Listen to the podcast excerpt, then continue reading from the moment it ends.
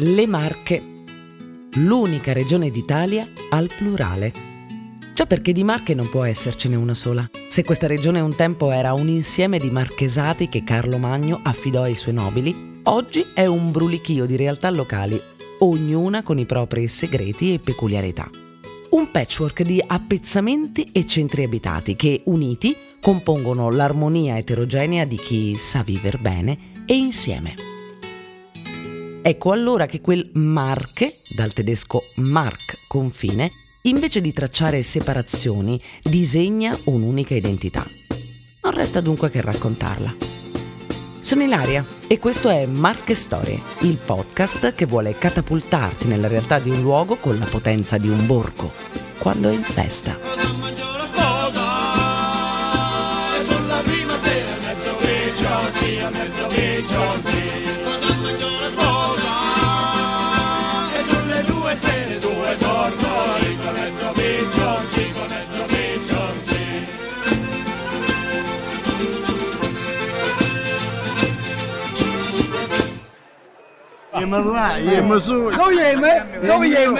Ma quante sono le marche? Del nord, del sud, de mare, de terra, educate, sguaiate. Siamo andati a chiederlo a Stefano Papetti, uomo dotto che dai quadri e le tele decifra il territorio. Io sono Stefano Papetti, dirigo i musei comunali di Ascoli e insegno all'Università di Camerino tecniche artistiche e restauro. Ci ha raccontato dei colori e della geografia di una marca tutta particolare, quella di giù, sono state meno interessate da fenomeni di industrializzazione che hanno molto modificato lo stile di vita delle Marche del Nord.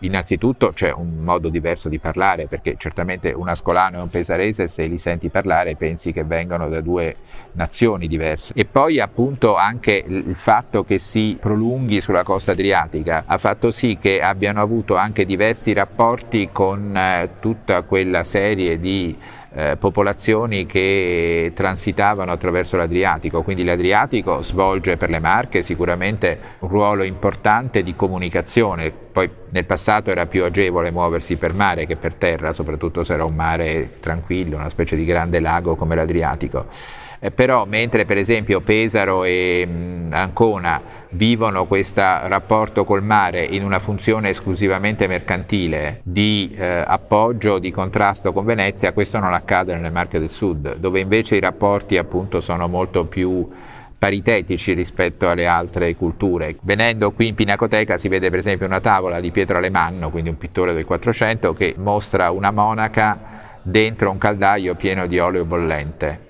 e Santa Veneranda che è la patrona dell'Albania.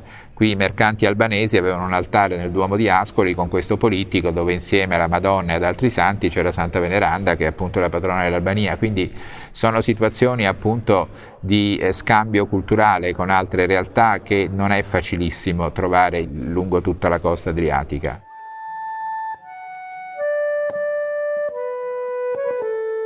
Se nella Marca del Sud a poco a poco ci addentriamo, proviamo a immaginare di farlo a piedi o in groppa un somaro, ai modi dei pellegrini di un tempo. Guidati dall'istinto e dai segni del paesaggio, vediamo così all'orizzonte, arrivando dall'alto, una città annunciata dall'acqua e intorno a questa organizzata.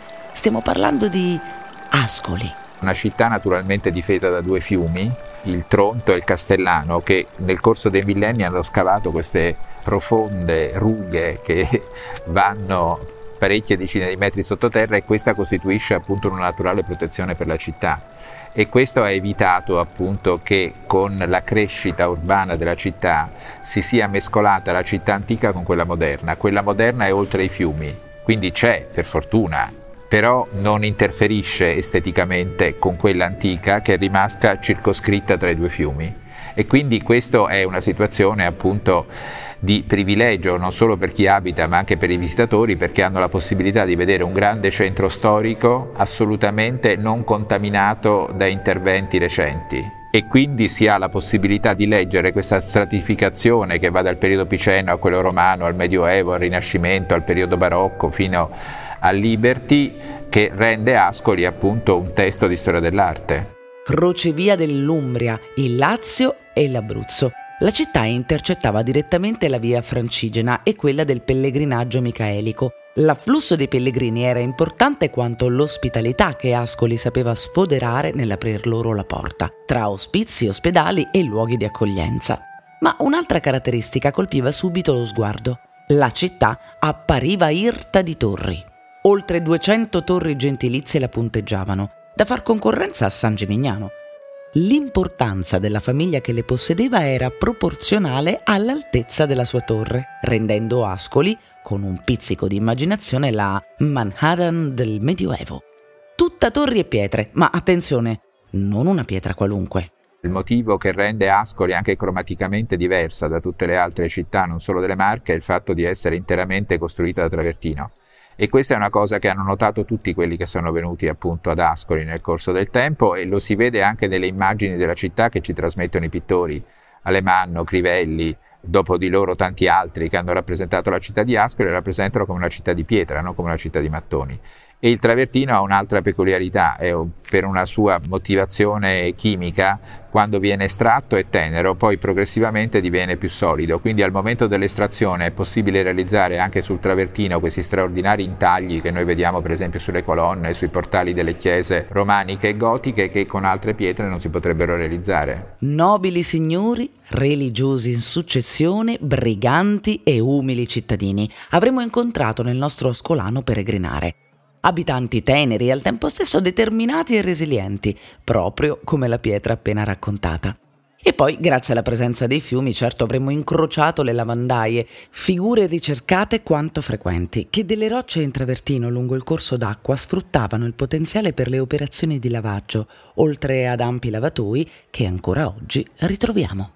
Ed ultimo, tra le vie, ma forse il primo nel quale avremmo avuto la fortuna di imbatterci, sarebbe stato il poeta ed il templare, o l'eretico, qualcuno avrebbe detto. Ascoli naturalmente dà il nome a uno dei personaggi più misteriosi della cultura medievale che è Francesco Stabili, Cecco d'Ascoli appunto, che è stato bruciato sul rogo a Firenze accusato di eresia 700 anni fa.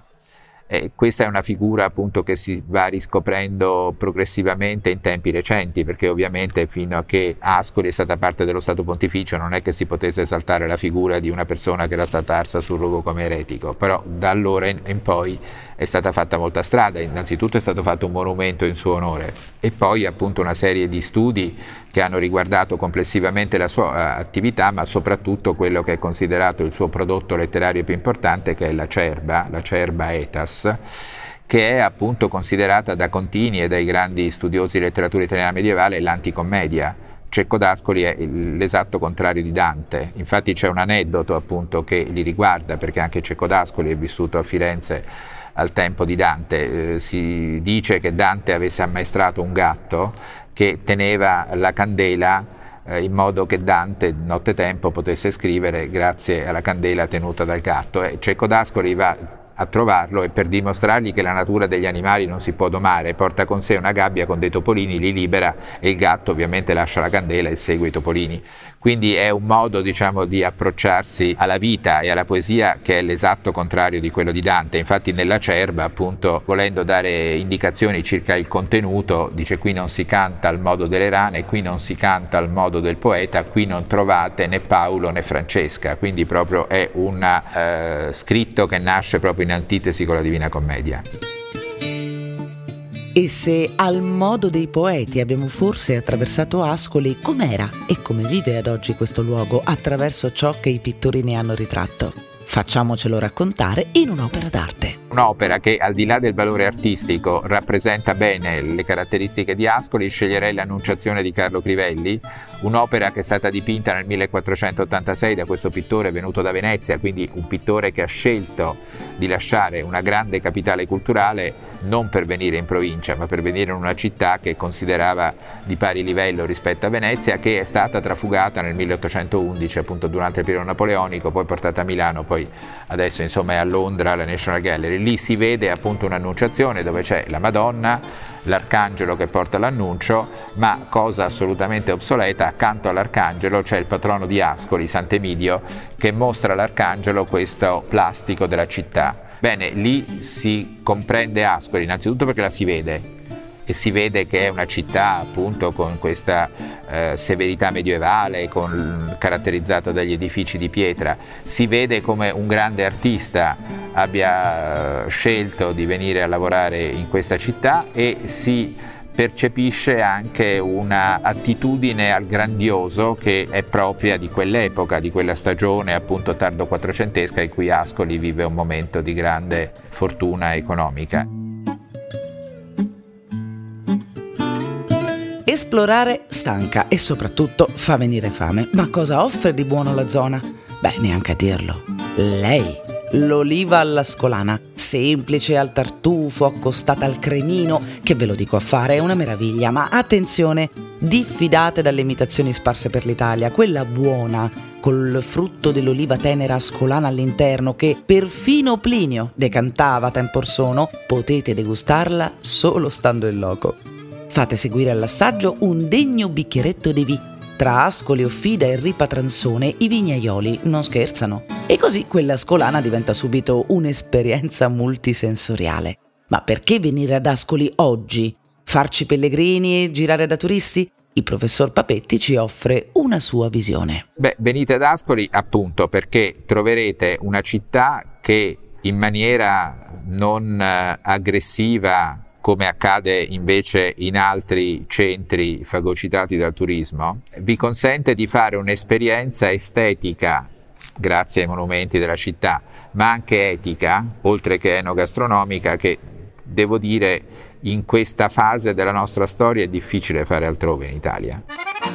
E a fine percorso, dopo esservi inebriati di cultura, arte e conoscenza del territorio, grazie alla nostra dotta guida, fate la prova del 9 cimentatevi con la cadenza del luogo, come vecchietti della piazza principale. No, Ascolani. Ascolani. Ascolani. Ascolani. Dove vai Ascolani? Figlio c'è moglie non c'è marito. Dentro, dentro, dentro, esci tutto in busta. State zitta. Go, go. Questo era Marche Storie, il podcast nato per raccontare le ricchezze dei borghi di una regione tra miti e leggende, cibi e tradizioni, montagne, mare, passato e presente. Promosso da Regione Marche, Fondazione Marche Cultura e Amat. Voce Ilaria Cappelluti. Testi Ilaria Cappelluti, Francesco Marchi, Arianna Perrone. Sound design Alessio Abeli. Produzione Voice.fm. Ringraziamo per le musiche il gruppo di ricerca e canto popolare La Macina, che da anni tramanda canti e tradizioni della cultura orale marchigiana.